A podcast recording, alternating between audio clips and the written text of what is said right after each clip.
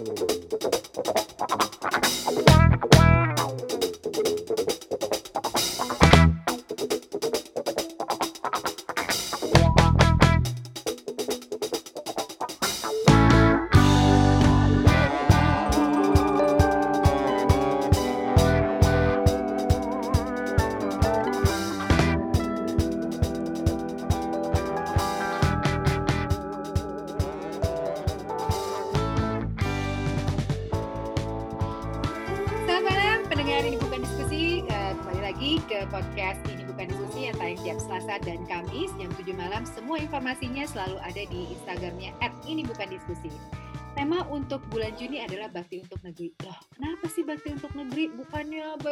orangnya gini-gini.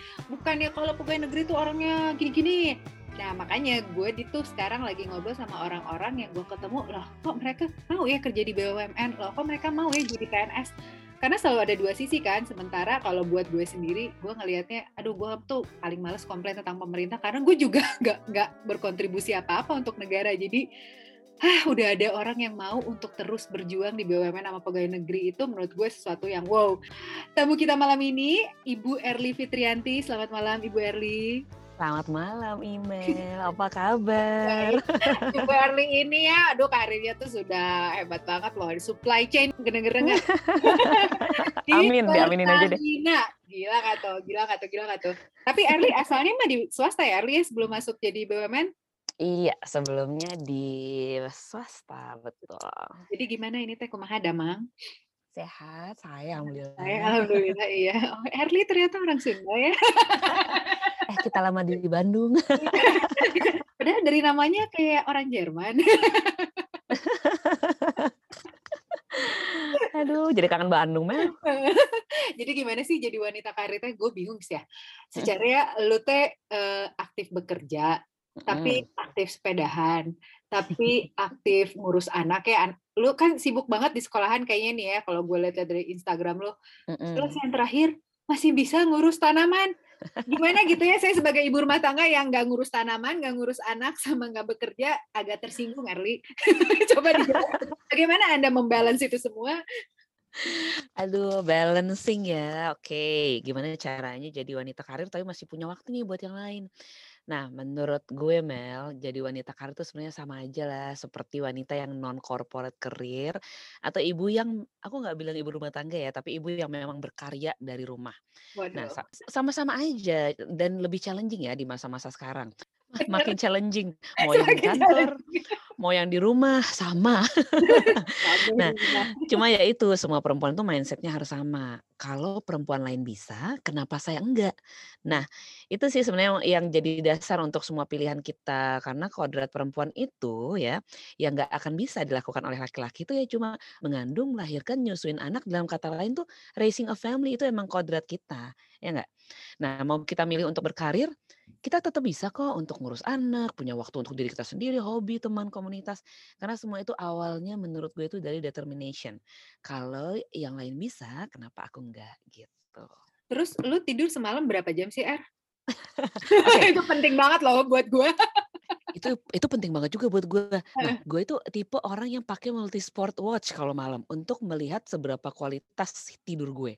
Nah, tidur gue tuh it's around 6 sampai 7 jam loh, Mel. Jadi masih oke lah. Heeh, iya, Nah. Dan dan itu gue perluin ya kualitas tidur yang baik itu karena gue aktivitasnya besoknya tuh udah full lagi. Dan ngomong-ngomong nih, gimana sih caranya kita tuh bisa seperti itu gitu ya? Nah, ini soal bagi waktu nih sama keluarga. Mungkin kalau misalnya dari gue ya, kita Hmm. tuh harus ada suatu jadwal yang rutin ngakomodir eh, eh, nilai-nilai keluarga kita lah. Nah, rutinitas ini penting untuk kita nih ya, masing-masing dari anggota keluarga, untuk nantinya tuh kita bisa saling menghargai jadwal masing-masing. Jadi saya tuh sejak awal anak-anak kecil dulu udah Hmm, mendidik mereka nih Mel. Kalau hmm, orang tuanya tuh adalah working parents, hmm. namun kita akan support all of your activities di sekolah apa tuh ataupun di luar sekolah. Nah, vice versa, mereka nanti akan ngasih nih ke saya ya, ke orang tuanya ruang untuk kegiatan gue sendiri yang Ya. merupakan komitmen gue terhadap pertemanan lah, komunitas atau misalnya kegiatan-kegiatan di sekolah. Nah, mostly sih kalau gue ya olahraga kan, karena gue kan sekolah raga. Tapi ya ada bagusnya sistem yang kita bangun seperti itu, itu akan buat anak-anak dan keluarga kita tuh terinspirasi untuk melakukan hal yang sama, Mel. Misalnya nih, Dimulai dari yang simple deh, misalnya disiplin bangun pagi untuk olahraga dan jaga makan, kayak gitu. Aduh, tertohok. Hashtag anjir. eh, mana orang manung pisan. Nih ya, uh, apa sih namanya? Lu kalau bisa dihitung-hitung olahraga, Hmm. lu lu karena lu udah punya jadwal kan, berarti lu Yes. udah berkomitmen dalam satu minggu, lu pengennya sat, berapa jam berolahraga? Itu ada nggak sih? Oh, ada dong. gue pengen tiga jam gitu olahraga buat minggu ini karena schedule gue sibuk atau minggu depan gue lima jam aja gitu. Kalau jadwal olahraga ya, itu pasti Hmm. gue balancein sama jadwal anak-anak dulu. Nah, Hmm. jadwal anak-anak seperti apa nih? Gue kontribusi ke anak, kerjaan ya, kalau kerjaan mah standar lah ya, 7 to 5 Hmm. uh, tiap hari. Cuma maksudnya untuk olahraga, ya itu kalau menurut gue disesuaikan dengan kualitas uh, uh, kualitas hidup kita lah sehari-hari. Let's say misalnya gue malam ini kurang tidur gara-gara lagi banyak kerjaan nih. Nah, besoknya gue sesuai nih nih olahraganya. Oke, gue low intensity aja deh. Nanti gue bayar the day after. Nah, kayak gitu aja sih. Jadi menurut gue semua itu fleksibel, tapi harus ada target. Heeh. Targetnya nih, aku biasanya nggak based on hour sih, Heeh. based on frekuensi aja. Misalnya, gue harus lari eh, apa berapa kali seminggu. Tapi misalnya kalau itu gue sesuaiin, misalnya tadi mau 10 kilo, ah, nggak begitu enak badan nih, supaya jaga imun ya, 5 Heeh. kilo aja. Atau sepedaan nih, biasanya gue dua hari di weekend sepedaan terus, 50 Hmm. kilo misalnya. Nah itu Hmm. nanti sesuaiin, kalau badan ra- rasa enak, oke gue jabarin deh 50 kilo. Kalau enggak sih, ya udah sebisanya aja. Yang penting kan happy kan dan sehat gitu. Sama tadi tuh Mel, tanaman, tanaman. Tanaman itu sebenarnya menurut gue ya, tanaman untuk gue itu sama seperti ibu-ibu yang mungkin suka masak atau suka beberes gitu ya. Nah, kalau gue tuh punya passion terhadap memelihara sesuatu yang hidup. Nah, which is di rumah gue tuh ada eh, pets-nya itu cuma ikan-ikannya anak gue. Nah, itu mereka bisa taking care of, Iya, iya. Gue suka kan. sih kalau ikan. Gue setuju kalau ikan. Ya, Karena karena nggak mm-mm. terlalu banyak pe- yang harus diurus. Betul, dan mereka uh, is uh, alive things yang enak dilihat dan Iya, iya. Bikin membutuhkan ya. ah, Bikin m- seger. bikin apa kayak self therapy gitu kan. Heeh. Dan anak-anak pun bisa kita kasih tanggung jawab untuk selalu membersihkan akuariumnya. Seperti itu ya. Jadi ada efek bagus lah buat anak-anak, mereka bisa bertanggung jawab. Nah, kalau tanaman, gue suka tuh sukanya nih ya memelihara mereka sampai besar nanti gue uh, kembang biakan kasih ke temen. Nah, itu gue suka tuh kayak gitu tuh Mel. Jadi Ah, apalagi di masa pandemi ini ya, di mana semua orang ya istilahnya tadinya nggak suka tanaman jadi suka. Kalau gue emang dari dulu gue suka dan gue suka melihara dari kecil sampai besar, anakin lagi, anakin lagi, nah kayak gitu. Nah kadang-kadang sampai anak gue tuh ngomong, mah ini udah banyak banget anaknya, udah mama jual aja biar nggak rugi katanya. Iya. Bikin nursery gitu kan. Bikin nursery kan. Terus gue bilang, Kay, kebahagiaan untuk penjual dari hasil penjualan tanaman tuh nggak sebanding dibanding kalau kita kalau mama nih ngasih ke temen itu Iya, tuh it feels good gitu iya dan betul. dan uh, uh, uang dari sini kan bukan my major uh, earnings ya jadi Iya. aku cuma menikmati perasaan senang untuk ngegedein tanamannya nganakinnya dan ngasih ke temennya itu gitu gitu sih Berarti Mel lu tipe orang yang hmm. uang itu untuk experience, Hmm, hmm. bukan buat kegayaan lah bahasa Sundanya mah. Kalau zaman dulu mah orang bilang gini, mending uang itu untuk traveling for the for the experience kan, Heeh, instead iya. of you buy uh, luxurious things that you can enjoy by yourself. Ah, ada kayak gitu kan. Iya. Nah kalau gue kalau gue juga mostly untuk experience. Ya kalau kita uh, flashback belakang nih Mel, mendingan kita pakai buat race ya gitu Bener. daripada kita beli tas Hermes. Nah, mau race apa yang seharga Hermes? Nggak akan kebeli juga. Begitulah Mel, pokoknya mendingan jalan-jalan dah kita. Oke, Er, dulu kuliah Hmm. jurusan apa sih? Kok dulu bisa tiba-tiba menclok di per- dunia perminyakan? Mm-mm, Oke, nah dulu gue kuliah di Bandung, ya kan, ya sesama orang Bandung nih. Diawalin tuh dari baru udah SMA lu, orang Ya, biasa. matematika Terus, teh ya, kudu masuk ITB. nah itu dia, gue lulus di kelas 3 IPA. Dari dulu sebenarnya mindset gue tuh udah teknik emang, gue udah tertarik lah sama keteknikan. Dan gue udah tahu pasti gue akan memilih jurusan teknik industri. Tanya Oh, kenapa? May, maybe gitu ya. At that time itu it was a trend ya kan.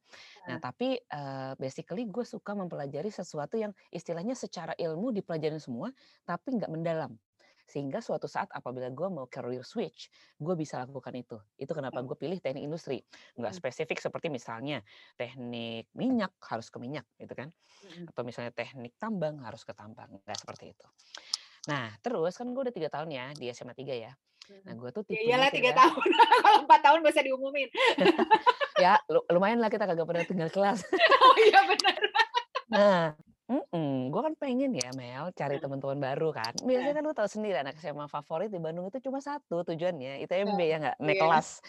Nah, kali ini gue kagak mau, temennya itu-itu lagi ya kan. Jadi kita Iya. melipir, pilih Unpar biar bisa lebih gaul keluar jalur jalur normal.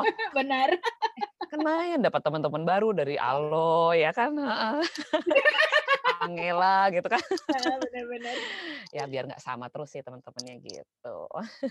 Terus udah gitu, Hmm. mmm, abis itu kan lu kerja di swasta ya? Itu la Hmm. pas lulus langsung kerja di swasta sebelum akhirnya ke Pertamina. Itu kenapa lu pilih pekerjaan itu dan berapa lama? Sempet pindah-pindah nggak sih, Er?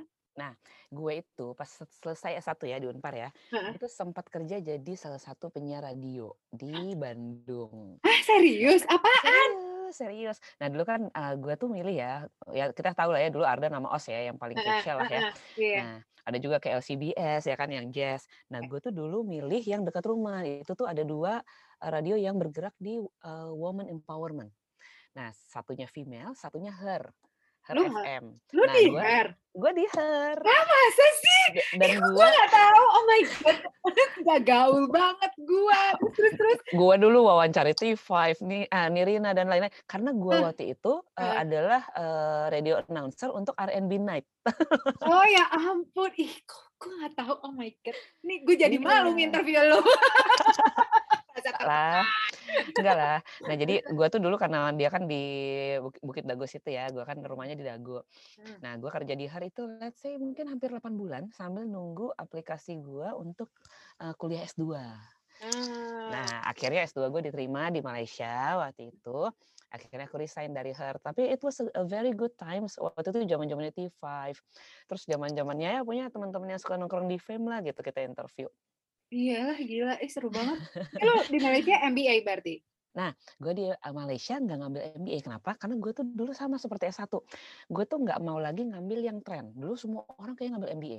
Heeh, Gue iya bener kan? switch Angkatan nah, gue switch ke jurusan ke jurusan yang gap-nya lumayan gede nih, dari teknik industri. Gue ngambil psychology. Hah? Iya, Emang serius, boleh ya? S2 ya psychology. Ya itu dia tetap Ah. aja base base-nya harus teknik ya, psychology Ah, dulu iya sih, base-nya harus teknik. Iya iya. Dan gue ambil di, eee, salah satu universitas negeri Malaysia, karena waktu itu kita apply for, eee, apa, eee, scholarship ya. Mmm. Jadi gue diterima di, eee, Northern Malaysian University atau bahasa Malaysianya University Utara Malaysia, Mmm. di Kedah dulu, di, eee, negara yang berbatasan dengan Thailand. Nah itu gue ngambil Psychology Management MSc, gitu. Terus setelah lulus, gue kerja langsung tuh di, eee, manufacturing company di Shah Alam, di Selangor. Ah, sempet Nah kerja di ya berarti ya? sempet sempet, sempet di sana, terus udah gitu akhirnya aku ditransfer ke cabang Indonesia di Cikarang waktu itu, di, eee, International Estate-nya Cikarang. Heeh. Nah di situ tuh susah banget tuh ilmu di S1 pas di teknik industri tuh kepake tuh, Pakai semua, iyalah Jadi kebayang kan? Iya, karena dia manufacturing company kan. heeh. Mhm, dul dulu tuh te teknik industri Unpar sama teknik industri ITB tuh pembaginya jelas, Mel. Kalau teknik industri ITB tuh mostly ke manajemennya, manajerialnya. Oh. Kalau, eee, teknik industri Unpar tuh kebanyakan ke manufacture, karena dulu teman-teman gue tuh banyak tuh yang keluarganya punya pabrik, kayak kayak gitu tuh. Jadi dia banyak Oh, lebih bener banyak ke bener manufacturing, gitu. Nah tapi ya itu, 6 bulan aja tuh kerja di perusahaan Malaysia. Akhirnya aku tuh diterima di salah satu perusahaan tambang terbesar di dunia, yaitu Freeport-McMoRan, yang Mhm. waktu itu dikenal di Indonesia sebagai PT Freeport Indonesia di Papua, gitu.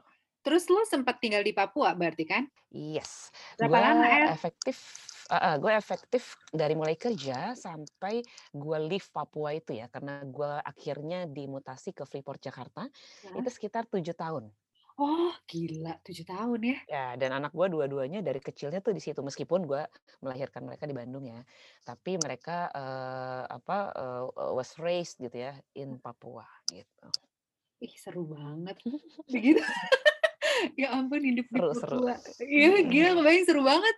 Tapi anak-anak pas SD udah di Jakarta berarti? Atau Yes. masih di Papua? Enggak? Ya, jadi challenge-nya adalah pada saat mereka baby ya, baby sampai TKA, itu anak gue yang paling besar, si Kay, Mmm. itu gue kerja di tambang, which is itu tuh bener-bener dari jam 5 pagi sampai jam 5 sore.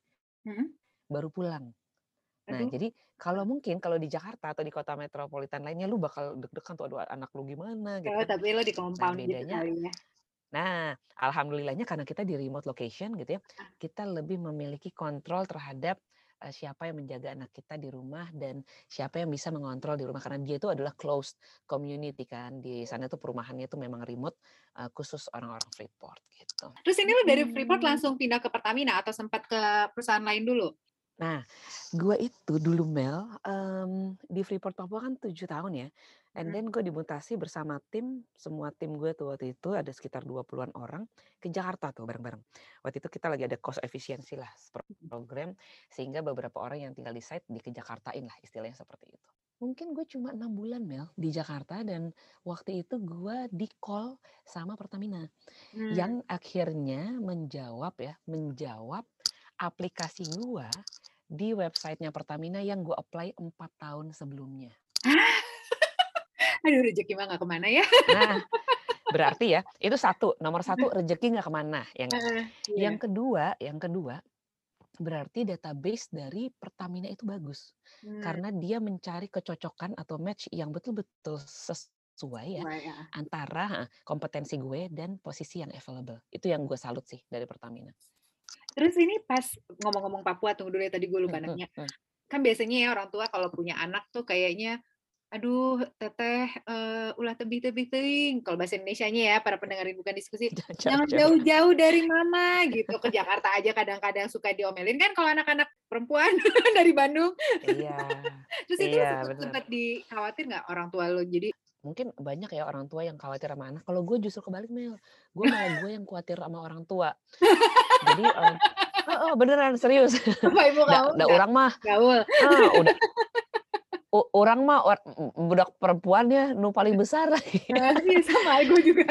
Iya Iya kan? bener bener bener. Tilu pan, tilu tilu Iya. perempuan paling besar.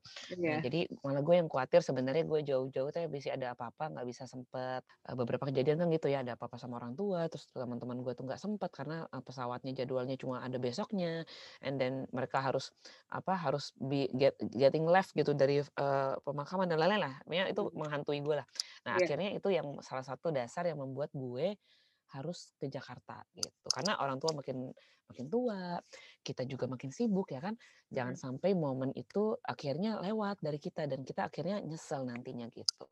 Betul betul. Dari lu as asalnya kerja di swasta, terus pindah ke. Pertamina kan pasti ritme pekerjaan berbeda ya, Er? Awalnya lah minimal berbeda. Itu Mhm. deg-degan atau Mhm. ada perasaan spesial bisa kayak giving back to, eee, Indonesia atau gimana sih? Atau lu kayak, "Aduh ini orang-orangnya, eee, beda sama yang pas di Mhm. kantor gue sebelumnya," gitu? Atau ada perasaan apa sih? Gue Ya. penasaran. Mungkin balik lagi ke kenapa sih gue mau kerja di Pertamina? Iya nah iya bener. Ya kan? Gue nanya itu nggak nggak Iya. nggak nggak berani. Iya. Sebenarnya sebenarnya ya, kalau misalnya ini mungkin kedengarannya klise ya, tapi gue yakin sih setiap orang tuh punya spiritual journey yang berbeda-beda terhadap pekerjaan. Nah, Mmm. ada yang nyari posisi, ada yang mungkin lebih menitik beratkan pada finansialnya, berapa yang dia dapat setiap bulan misalnya. Mmm. Atau ada juga yang lihat fleksibilitas waktu, social aspek dan lain-lain ya. Kalau gue pribadi Mel, gue itu terus terang ya, klise eee, klise or not gitu ya, gue tuh ingin bekerja untuk negara tempat gue jadi warga negara. Mmm. Itu prinsip gue. Kenapa? Karena menurut gue nih, kalau kita ingin ngubah dunia ini jadi lebih baik, lebih menyenangkan, ya kan, kita ubah dulu deh dari tempat kita berada sekarang. Dan di mana kita bekerja tuh, menghabiskan sepertiga deh, bahkan lebih waktu kita setiap hari, itulah wadah yang sesuai untuk pertama kali kita mulai. Nah, yang jelas memutuskan keluar ya dari perusahaan internasional yang terkenal lah di seluruh dunia, ke National Oil and Gas Company di Indonesia, which is di Pertamina, Mmm. itu adalah pilihan gue, dan menurut gue itu adalah keputusan yang bersifat personal, dan sangat gue syukuri Mel, sampai saat ini. Karena dulu waktu awal-awal gue mau pindah Pertamina tuh justru bokap gue yang paling menentang. Oh, kenapa? Jadi jadi mu mungkin ya, mungkin bokap gue memiliki pandangannya pribadi mengenai seperti apa sih kondisi, eee, institusi kenegaraan ya pada saat itu. Nah, Iya iya, betul. Karena akhirnya gue dia dipanggil sama bokap refleksi gue ke zamannya dia kali ya? Nah, bisa jadi. Nah, cuma at least bokap gue tuh orangnya tuh meskipun bokap gue orang Palembang ya, Mel, tapi dia tuh orangnya tuh halus banget. Nah, pada saat gue memutuskan pindah dari dari uh, pekerjaan gue yang dulu ke Pertamina, bokap gue duluan yang cukup keras lah menentang. Terus gue cuma bilang gini, "Pak, uh, ini kan saya yang kerja ya, saya jalanin gitu ya. Dan saya merasa bahwa apabila ada sesuatu yang mungkin uh, saat ini terlihat atau terdengar kurang baik, kita kita telusuri kalau bisa saya di dalamnya dan saya bisa mengubah itu, why not? Saya bilang seperti itu. Nah, terus akhirnya bokap gue mungkin ini juga ya sama keinian gue, kekerasan hati gue. Terus iya akhirnya ya udah, akhirnya ya udah, ya udah papa uh, you, you got my blessing kayak gitu. Nah, tapi kalau nyokap gimana Er? Ada sempat kayak uh, Erli dengerin papa dong gitu atau enggak? Atau dia oh, mendukung enggak. terus? Gak, nyokap gue itu uh, apa pun terserah gue lah dia kayaknya udah yakin ya gue bisa udah dewasa udah bisa mutusin yang terbaik. Tapi ya itu waktu ngobrol sama bokap dia ada di situ juga hmm. dan ya apa si si say no words dia cuma bilang kalau kamu ini sudah jadi pilihan kamu ya you do your best seperti itu tunjukkan bahwa kamu memang secara personal memiliki kualitas itu gitu karena sometimes uh, people are shaped with uh, their environment jangan sampai nanti kamu yang terbentuk bukan kamu yang membentuk something like that. Terus R, sekarang hmm. Erli di divisi apa di Pertamina? Orang-orangnya tuh seumuran nama Erli atau lebih tua atau lebih muda? Gimana sih? Gue pengen tahu range age-nya divisi Erli seperti apa biar gue bisa bayangin perubahan seperti apa yang bisa terjadi dari Pertamina yang gue dengar zaman gue kecil, zaman gue kuliah, zaman gue baru kerja, sama Pertamina yang sekarang. Karena kalau menurut gue beda banget kan um, cara mereka connect ke masyarakatnya dibandingin dulu. Kalau dulu kan mungkin lebih bersifat tertutup. Kalau sekarang kayaknya semua terbuka. Ya, itu tuh itu tuh pasti efek zaman Mel. Dulu pun di tempat saya bekerja sebelumnya itu sangat tertutup. Berarti kan sekarang semua perusahaan tuh udah terbuka ya Mel karena memang ya. sesuai dengan tuntutan zaman kan. Betul. Ya kan? Dan apa dengan adanya tuntutan zaman yang seperti itu, perusahaan-perusahaan atau orang lah, kita anggap aja orang ya. Orang yang tertutup itu akan lebih mudah dijudge sama orang lain. Betul. Nggak kelihatan nih isinya kan. Nah, iya. kecuali kalau kita tuh akhirnya mengubah atau uh, beradaptasi dengan zaman sekarang, which is kita tuh jadi transparan. Nah, di situlah orang-orang bisa melihat bahwa sebenarnya kita itu uh, baik atau enggak. Nah, something like that. Jadi kalau di di Pertamina juga, saya itu sekarang udah 8 tahun sih berkarir di Pertamina. Hmm. Dan di 8 tahun itu surat mutasi saya itu udah ada 6 Mel. Nah, kenapa kok bisa banyak banget ya penugasan-penugasan? Karena kerja kamu bagus banget, Erli. dipindah mulu ya, dipindah mulu. nah kalau di Pertamina itu kita memang komitmen sih Mel ditempatkan di mana aja dan jadi kemungkinan kita tuh sering dipindah tuh besar. Hmm. Nah alhamdulillahnya gue selama menjalani penugasan-penugasan itu masih tetap di Jakarta. Jadi masih bisa ngurus anak-anak yang memang masih bersekolah di Jakarta. Nah, jadi cerita nih flashback nih ya. Hmm. saat saya masuk Pertamina itu saya harus mulai semuanya memang dari awal sih Mel. Namanya oh. pekerjaan baru ya Mel ya, suasana baru, budaya baru, dan pastinya teman-teman tuh baru dan it's always hard in the beginning kan.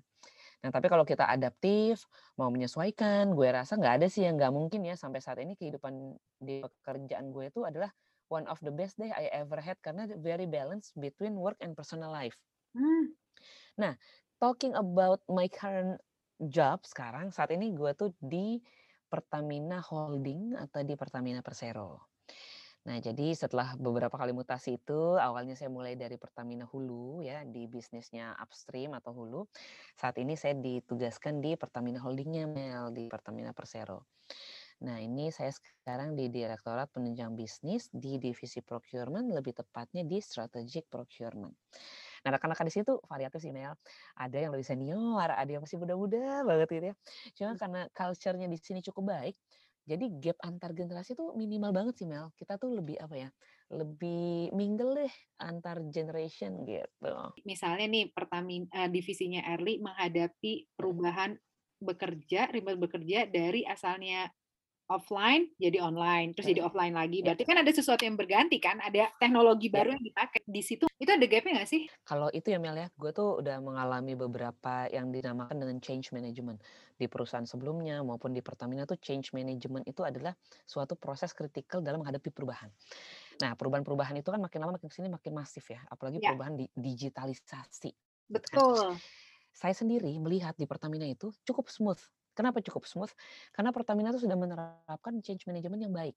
Change management yang baik itu dimulai dari pertama kali ada perubahan, diidentifikasi resiko-resikonya, dibuat suatu tim task force gitu ya untuk tim change management tim lah kita ngomongnya. Hmm. Kemudian dilakukan misalnya pendekatan, um, survei concern kayak gitu ya sampai akhirnya berujung-ujung tetap aja ke pendekatan lebih close seperti misalnya training sosialisasi uh, reminder yang terus menerus coaching coaching one to one gitu ya itu itu penting banget dan akhirnya sangat memin, sangat efektif untuk meminimalisir gap yang terjadi dan generation gap tuh udah jadi nggak ada.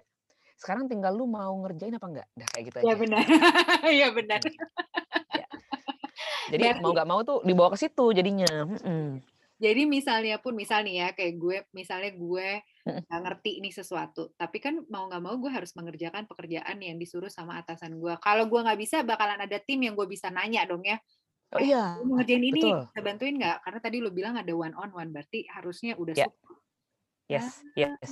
Okay. Yang yang pertama support system satu ya, itu pasti dari bos atasan. Yang hmm. kedua pasti dari peers, ya nggak. Yang ketiga baru kita cari dari yang memang expert. Jadi uh, subject matter expertnya kita bilangnya SMI. Nah itu baru ke situ. Misalnya ada masalah dengan SAP ya ke orang SAP. Uh-huh. Ada masalah dengan misalnya salah satu aplikasi ya ke ICT kayak gitu ya. Uh. Tapi kalau cuma sekedar masalah uh, email atau something yang kecil-kecil gitu itu biasanya sih di dalam tim itu sudah cukup solid lah untuk saling membantu karena salah satu culture Pertamina yang sangat gue hargai adalah tidak ma tidak menyimpan ilmu untuk dirinya sendiri Ah, itu yang yang yang sampai saat ini tuh saya lihat uh, sangat terasa ya di Pertamina. Itu zaman dulu banget ya nyimpen nyimpen ilmu sendiri biar biar gue hebat. Iya udah Jadi udah kalau... udah so outdated gitu kan. Iya, Jadi kalau misalnya ada yang mau pinter sendiri kayak gitu kita ngomong aduh kamu orang zaman dulu banget sih, sih iya. banget sih lo gitu. Diam-diam diam pas meeting tiba-tiba ngomong terus ya. Lo, iya. kemarin aku tanya kamu nggak jawab apa-apa. iya. Enggak, udah udah mulai jarang Mel kayak gitu. Jarang Jadi, ya? uh, memang memang uh, situasi tuh harus saling mendukung sih. Jadi di saat satunya terbuka saya saya yakin ya hmm. di institusi mana pun atau perusahaan mana pun apabila memang satu let's say leadernya lah encouragement terhadap knowledge sharing and then itu akan spread out until the very bottom.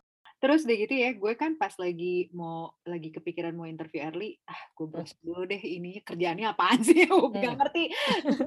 gue browsing Instagram lu dong ya. sering banget nih hashtag strategic procurement Pertamina. Kategori hmm. manajemen upstream, Pertamina hmm. sinergi. Nah, gue kan sebagai orang luar ya, Gue seneng tuh rame-rame gitu kan, terus ada hashtag-hashtag gitu kayak ngasih tahu, oh ada satu kesatuan yang kita yes. lakukan terus-terusan buat lo kasih tahu sama follower lo lah istilahnya. Tapi yeah. kan gue tetap nggak ngerti sebenarnya apa sih ini procurement, apa sih manajemen upstream, apa sih Pertamina Sinergi.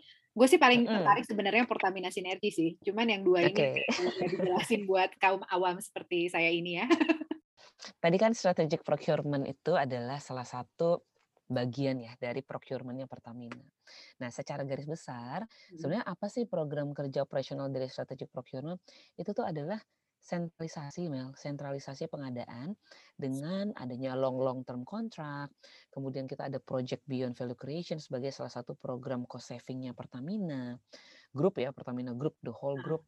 Terus kita juga mau empower atau mengencourage sinergi Pertamina Incorporated dengan anak perusahaan atau subholding-subholdingnya Pertamina, optimalisasi penggunaan barang-barang dalam negeri, dan salah satu yang menjadi uh, implementer ya atau yang mengimplementasikan digital procurement di Pertamina. Nah itu gitu, nah, mau penasaran nah, tadi. Terus terus. Jadi strategic procurement itu kira-kira seperti itu, hmm. melakukan uh, istilah pengadaan-pengadaan yang strategis ya, yang kita konsolidasikan menjadi satu, let's say di Pertamina Holding, ya. untuk nantinya bisa digunakan untuk seluruh uh, subholding di Pertamina. Kenapa hmm. harus seperti itu? Supaya kita bisa menghindari silo-silo procurement yang bisa ya. jadi nih Mel nggak akan efisien terhadap cost saving perusahaan. Ya. Jadi kita tarik ke atas. Oke, okay, ya. berarti kita harus melakukan pengadaan-pengadaan yang memang bersifat strategis, baik barang ataupun jasa. Nah, sementara kategori manajemen tadi, kebetulan upstream ya tadi yang kamu bilang ya. Hmm itu tuh adalah dasar atau landasan pembagian komoditas yang strategik tersebut. Nah, saya saat ini ditugaskan kan untuk uh, kategori manajemen upstream kan. Artinya saya itu berkoordinasi dengan subholding upstream Pertamina. Nah, secara operasional kegiatan bisnis hulu ya, hulu atau hmm. upstream Pertamina itu berada di bawah upstream subholding yang saat ini dikelola oleh PT Pertamina Hulu Energi atau PHE. Nah, hmm. kegiatan usahanya di upstream ini seperti nih, Mel, aktivitas eksplorasi, produksi minyak dan gas bumi, cakupan seluruh wilayah kerja Pertamina di dalam maupun di luar negeri, Mel. Nah, ini Jadi, yang paling lebih sering didengar ya. Nah, PHE dalam hal ini memimpin beberapa anak perusahaan. Ada PT Pertamina EP, ada PT Pertamina International Eksplorasi Produksi atau PT PIEP, ada Pertamina EP Cepu, Pertamina uh, Geothermal Energi, PDSI, Pertamina Hulu Indonesia, dan Elnusa. Nah, jadi si PHE ini menjadi leader lah atau pemimpin di dalam subholding upstream yang memanage bisnis-bisnisnya Pertamina di pemboran atau di uh, hulu tadi gitu loh Mel. Terus iya, iya. kalau Pertamina Sinergi apaan sih? Nah, untuk Pertamina Sinergi atau yang kita sebut dengan Sinergi Pertamina Incorporated itu tuh dilandasi oleh SK dari Dirut Pertamina. Nah, hmm. ini tuh untuk apa sih SK-nya? Adalah untuk optimalisasi sinergi Pertamina secara grup. Jadi sinergi ini sangat penting nih Mel untuk pertumbuhan korporasi ya hmm. Pertamina Group dan uh, kita jadi perlu tahu, kita jadi tahu yang mana aja yang dibutuhkan pembinaan terhadap AP anak perusahaan ya atau afiliasi servis. Nah, intinya itu adalah gimana sih cara kita menjalankan sinergi di dalam Pertamina Group dengan tetap memperhatikan ketentuan dan peraturan yang berlaku. Itu yang pertama. Nah, yang kedua, kita tuh melakukan upaya peningkatan kapasitas dari uh, core kompetensi anak perusahaan kita supaya dapat memberikan layanan maksimal kepada seluruh customer di dalam Pertamina Group. Ya. Seperti yang tadi lu tahu kan, bisnisnya Pertamina tuh nggak cuma ngebor minyak. Ya. Kita juga ada afiliasi atau perusahaan servisnya Pertamina yang memang bekerja sebagai um, penyedia jasa untuk uh, upstream itu ada juga. Nah, jadi sinergi Pertamina Group ini dilakukan untuk peningkatan operational excellence dan juga profit untuk cost effectiveness secara the whole Pertamina Group juga Mel. Jadi intinya tuh gimana ya? Di Pertamina tuh harus saling mendukung lah di uh, setiap lini bisnis yang ada di Pertamina Group seperti itu. Artinya kayak uh, berusaha menyatukan satu persepsi di seluruh Pertamina lu ada beban tersendiri nggak sih buat menjalankan itu semua? One challenge at a time. Jadi um, semuanya pasti berpikiran ini nggak bisa disinergiin, kenapa dipaksa sih? Nah, something. Iya, awal-awal kan gitu kan, awal perubahan emang hmm. susah. Betul. Nah, tapi akhirnya kita bilang bahwa sinergi ini penting loh untuk menumbuhkan apa ya keselarasan lah antar bisnis. Karena nggak mungkin kita di Pertamina itu yang banyak sekali lini bisnisnya maju sendiri. Iya. meninggalkan yang di lain di belakang. Iya. Nggak bisa seperti itu. Apabila ada hal yang bisa kita lakukan pembinaan sehingga dia pun bisa maju bareng kita, itu kita lakukan. Karena kita harus maju bareng-bareng nih, nggak bisa kita maju sendiri-sendiri itu di Pertamina. Apakah ini makanya ada kata-kata hmm. insan Pertamina sama perwira Pertamina berkaitan nggak sih?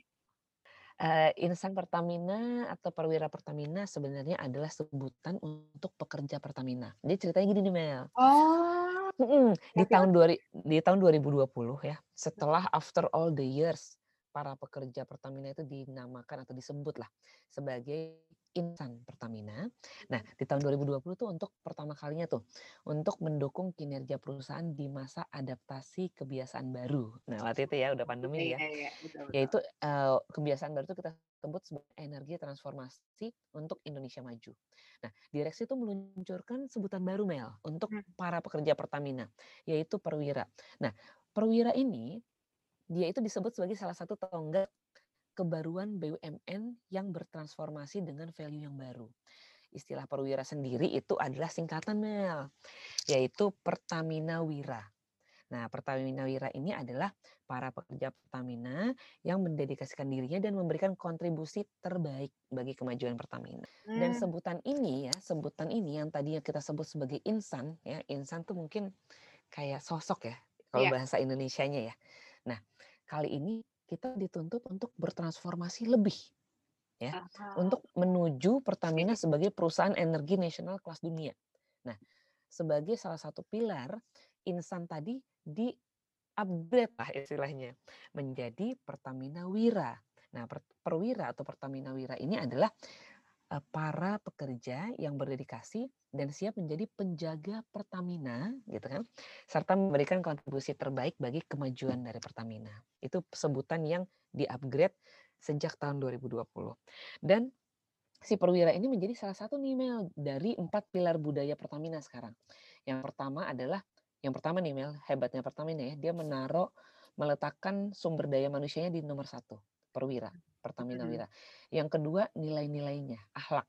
Akhlak itu adalah amanah, kompeten, harmonis, loyal, adaptif dan kolaboratif sebagai second uh, pilar budaya. Yang ketiga dari pilar budaya itu adalah Pertamina Clean. Ya, GCG, no bribery, no kickback, no gift, no luxury. Itu yang ketiga. Dan yang keempat adalah program budaya inti 135. 135 ini adalah program budaya yang menitik beratkan pada harus ada satu harus ada satu hal baru setiap hari dan berani bertindak. Itu harus di mindset kita. Dan uh. harus ada tiga solusi setiap minggu. Satu, tiga, lima. Dan lima adalah menerapkan lima prinsip dalam setiap interaksi kita. Gitu. Oke oke, jadi kayak di brainwash. Mm Tapi ya, ya ini ya. ini sebagai pilar budaya yang baru ya per ya. 2020 untuk menuju perusahaan energi nasional kelas dunia gitu. Itu lo dikasih target nggak sih kalau misalnya kayak gitu-gitu? Lo harus bisa merubah atau target angka atau target perubahan um, turnover atau nggak ada? Nah, kalau kalau KPI kita pasti kuantitatif ya, karena itu pasti berkaitan dengan pekerjaan. Tapi yang barusan gue sebutkan itu adalah budaya. Gimana cara mengkuantitatifkan budaya? Nah, iya susah kan? Caranya yang pertama, nah yang pertama kita sebagai perwira harus uh, kita istilahnya dijadikan mindset kita tiap hari lah bahwa kita ini adalah bukan lagi insan, bukan sosok doang nih kita tuh pejuang loh, perwira gitu ya. Lu tuh harus maju, harus maju menjaga Pertamina itu satu. Yang kedua akhlak, nilai-nilai akhlak tuh akhirnya dijadikan sebagai salah satu mandatory training uh, yang ada tesnya yang harus dilalui oleh setiap perwira. Itu akhlak supaya kita tuh betul-betul mengerti seperti apa sih akhlak itu. Nah, Pertamina Clean yang no bribery, no kickback. Nah, ini setiap bulan kita harus melaporkan apabila kita mendapatkan uh, gift, um, uh, Nah, sama program budaya intinya yang 135 itu lo harus selalu ya istilahnya eh, sebagai dasar lu bertindak sehari-hari deh gitu ya. Program budaya intinya Pertamina itu 135. Gitu. Kenapa angkanya 135 R? Soalnya gue sendiri, itu tadi. Ya, itu tadi. Iya, gue mikirnya aduh, mindset gue diganti terus solusi apa? maksud gue diganti terus gue harus menghasilkan tiga solusi baru tiap minggu Kayaknya kok susah ya? Oke. Iya, itu itu ada artinya sebenarnya. 135 tuh Pertamina Call Center yang pertama ya. Oh, nah, itu gue nggak tahu. Oh, pantesan. Oke, oke, oke, oke, oke. Terus, terus. Mungkin kayak kayak 911 gitu ya. Nah, cuma 135 ini akhirnya memiliki arti Mel. Yeah, Yaitu yeah. tadi lu harus punya satu hal baru setiap hari yeah. dan lu harus berani bertindak. Misalnya lu nemuin nirmis. Kan kita baca eh, Mel ya, field-field kita di di apa di eh, sumur-sumurnya Pertamina kan bertebaran lah di seluruh Indonesia ya kan. Hmm. Kalau lu aja nggak care dengan field lu gimana caranya gitu kan. Lu akan menjaga Pertamina ini ya itu. Lu harus nemuin satu hal baru tiap hari lu berani bertindak. Misalnya ada yang nirmis lu berani ngomong. Jangan lakukan itu. Nanti ada potensi insiden kayak gitu kan. Nah, terus dari near miss itu mungkin lu harus bisa berpikir nih ada tiga solusi, ada solusi yang short term, medium term gitu kan, long term gitu. Ya. Yang penting jangan sampai kejadian nih, kejadian near miss uh, yang lead to incident kayak gitu kan. Dan lima prinsip lu juga harus selalu diterapkan dalam setiap interaksi lu dalam pekerjaan. Nah, hal-hal seperti itu sih yang menjadi landasan budaya lah yang menurut gue yang akhirnya bisa membuat Pertamina ini lebih maju gitu loh Mel. Kalau pas lu kerja di uh, sebelum di Pertamina mas sekarang ritme pekerjaan Hah? ada berbeda atau sama aja? Soalnya kan uh, ritme pekerjaan bisa jadi beda kalau lu beda kota, tapi kalau di Jakarta mungkin mm. menurut gue lebih progresif ya. Update-nya setiap hari hmm. dan pekerjaan lu mungkin dituntutnya lebih edan dibanding kalau lu ditaruh di daerah. Kalau menurut gue ya, kan gue sempat kerja di swasta ya Mel ya, ritme kerja nih. Gimana ya, kalau swasta itu full profesional ya kan. Hmm. Kalau BUMN, selain profesional, kita tuh justru menurut gue tuh lebih dituntut lebih bisa menempatkan diri dalam suatu protokoler yang sudah terbentuk sebelumnya Mel. Nah, hmm. dalam menempatkan diri ini kita tuh harus bisa seimbang dan lebih pintar dalam penyesuaian diri. Nah, kalau sementara kalau dilihat dari ritme kerja nih. Ritme kerja sih relatif sama ya. Karena seperti di swasta, di BUMN ini pun kita juga dituntut oleh stakeholder untuk memperoleh profit yang sebesar-besarnya. Nah, apalagi nih, gue kan kerja di bagian procurement ya Mel ya. Nah, ini kan gue eh, yang dituntut untuk selalu melakukan cost efisiensi. Karena dengan cost yang efisien itulah tentunya langsung berimpact pada profit perusahaan. Jadi kalau menurut gue eh, secara ritme kerja relatif sama lah karena memang tujuan baik di swasta maupun di BUMN itu tuntutannya tetap sama. Bagaimana cara kita mendapatkan keuntungan untuk perusahaan yang sebesar-besar. Terus udah gitu uh, selama pandemi ini awal-awal kan lu pasti udah pasti off, ya. off online ya kerjanya ya. Terus uh, perlahan-lahan kadang-kadang mungkin balik offline, balik online, balik offline, balik online. Terus mungkin sekarang dua hari di rumah, tiga hari di kantor. Itu perubahan terus-terusan seperti itu bikin bingung nggak sih sebenarnya buat lo mencapai target kerjaan lo ada sama, sama tim ya atau biasa aja karena udah terbiasa nah. selama satu setengah tahun ini? Iya satu setengah tahun is a long time loh Mel. Iya eh. I never expect it's gonna be this long gitu ya our journey in this pandemic. Tapi ya apparently it's not getting better kan. Maksudnya it has not getting better gitu. Jadi we still have to cope up with the situation. Nah cuma balik lagi ke pertanyaan lu ya. Mindset kita nih sebagai pekerja, sebagai pekerja ya di masa pandemi ini coba gue korelasikan dengan uh, dua kata, agility dan resilience. Nah menurut gue perubahan mindset itu harus wajib Mel, wajib. Nah, namun nggak terkait hanya dengan WFH atau WFO aja. Nah, hmm. tapi lebih ke arah kemampuan kita menyesuaikan dengan perubahan yang diakibatkan oleh pandemi ini menurut gue kita tuh harus tetap kerja dengan optimal seperti kita sebelum pandemi targetnya harus tetap tercapai gitu kan namun dengan penyesuaian-penyesuaian misalnya nih penggunaan teknologi lah pembiasaan baru dengan bekerja online ini setiap pekerja ya Mel uh, termasuk gue nih dituntut untuk agile ya lu harus lincah dan resilient lu harus luwes nah sehingga tetap memberikan kinerja yang optimal untuk perusahaan Nah, apalagi mungkin banyak ya yang seperti gue nih, wanita karir yang punya dua anak yang masih bersekolah secara online. Hmm. Jadi mindset itu tetap wajib harus berubah, tapi nggak cuma menitik beratkan pada di mana atau dengan cara apa lo bekerja, tapi harus dilihat dari the whole uh, picture bahwa lo tuh pekerja, lo masih dituntut ya untuk memberikan yang terbaik untuk perusahaan, you still get your full payment gitu kan anyway Mhm. Tapi lu membagi, uh, uh, konsentrasi lu dengan hal-hal yang memang tidak lu hadapi sebelum pandemi. Seperti misalnya ngurusin anak sekolah da uh, daring ya kan, ataupun, uh, hal-hal lain yang mungkin aja menjadi kompleks di rumah saat lu bekerja di pandemi ini, gitu. Iya, itu tantangan tersendiri sih buat ibu bekerja, Ya. anak di rumah juga. Pasti pasti, apalagi yang anaknya masih kecil. Iya, aduh susah sih itu. Uh, terus Erli uh, buat lu pribadi ya, lu merasa lebih produktif kalau lu kerja dari rumah atau lu kerja dari kantor buat kerjaan lu saat ini? Uh, produktif itu artinya uh, targetnya tercapai. Nah, ya. Mel, gue udah melewati ya satu setengah tahun ini ya, iya. dengan dengan bekerja di rumah dan bekerja di kantor. Ya. Kalau bilang produktif, bekerja di rumah dan di kantor, menurut gue sama-sama bisa produktif. Sama-sama bisa loh, tergantung kitanya, ya. ya. Sama-sama bisa produktif. Tapi ya, sekali lagi nih, ini mungkin pendapat gue pribadi. Tapi ada yang hilang Mel di saat kamu itu tidak bertemu dengan orang ya, orang dalam melakukan suatu koordinasi pekerjaan. Nah, apalagi di tempat di saya ya, di saya memang berkaitan dengan procurement, pembelian yeah. barang jasa gitu ya. Hmm. Nah, itu ada chemistry yang hilang di saat lu tuh hanya bertatap muka melalui layar.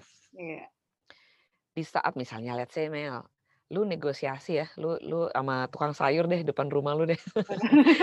Antara lu lu nego ya nurunin harga satu kilo wortel misalnya. Antara lu sambil WhatsAppan sama lu datengin orangnya langsung. Beda kan?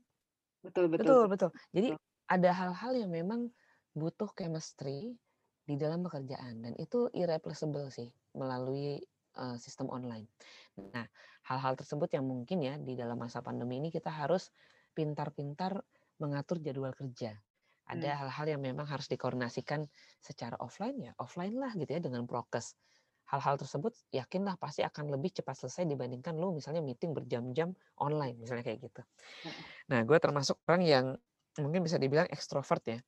Jadi sebenarnya kondisi WFH ini pasti menyiksa lah gitu ya untuk tipe-tipe orang ekstrovert. Nah namun ya itu kita harus orientasinya produktif. Target harus uh, we have to meet the target. Jadi udah kayak gitu ya udah lu lakukan apa pun di kondisi tersebut gitu. Kalau gue ya, kalau gue seperti itu. Iya, karena memang Ibu Erli ini target oriented sepertinya ya. Jadi kapan Iron Man? Aduh, I wish ya. Udah kangen juga nih, udah kangen sama laut, Bo. Terakhir Erli, sering dalam lini pekerjaan Erli sekarang, sering nggak sih ketemuan sama kementerian lain atau BUMN lain, terus udah gitu, kalau misalnya ketemuan sama seumuran, ada nggak sih yang dibahas yang, uh, di kantor gue gini loh, oh iya di kantor gue juga sama, iya padahal dulu nggak gini loh, maksudnya kayak ketemu satu opini yang sama tentang, oh ternyata ritme pekerjaan kita mirip ya dan di usia kita seperti ini dengan skop pekerjaan seperti ini ternyata seru atau gimana gitu? Ada Ya ya ya oke uh, mungkin secara spesifik ya kayak meeting-meeting ataupun misalnya pertemuan dengan uh, kementerian atau misalnya SKK migas misalnya gitu ya salah satu ya. stakeholdernya kita di Pertamina itu banyak sih pasti ya. Cuma maksudnya mungkin yang lebih relevan terhadap pertanyaan itu adalah seperti apa sih uh, kita membenchmark diri kita sebagai salah satu BUMN yang ada saat ini. Nah, seperti yang mungkin email dan teman-teman tahu ya, BUMN kan bertransformasi dengan cukup cukup baik ya menurut saya. Dan kita sebagai salah satu uh, insan BUMN lah Pertamina ya, kita ingin tahu juga dong BUMN lain itu seperti apa sih? Apakah se sesmooth kita atau mereka mungkin yeah. lebih baik atau lebih yeah. maju gitu ya. Uh -uh. Nah, kita sering tuh uh, apalagi sekarang BUMN kan open open banget ya. Maksudnya di di let's say di Instagramnya BUMN tuh semua project-project let's say seperti sentra vaksinasi deh. Nah, itu yang paling yang paling latest lah Mel. Ya. Di sentra vaksinasi itu kita ketemu tuh sama orang-orang BUMN juga. Karena kan kita mengikuti jadwalnya BUMN kan. Ya. Let's say kita dari Pertamina di hari yang sama dengan misalnya Mandiri, PLN eh, dan eh, bank-bank lain ya misalnya kayak gitu. Nah, kita melihat tuh dari pertama yang kita lihat of course style ya, style, hmm. style cara mereka membawakan diri gitu kan, ngobrol sama kita.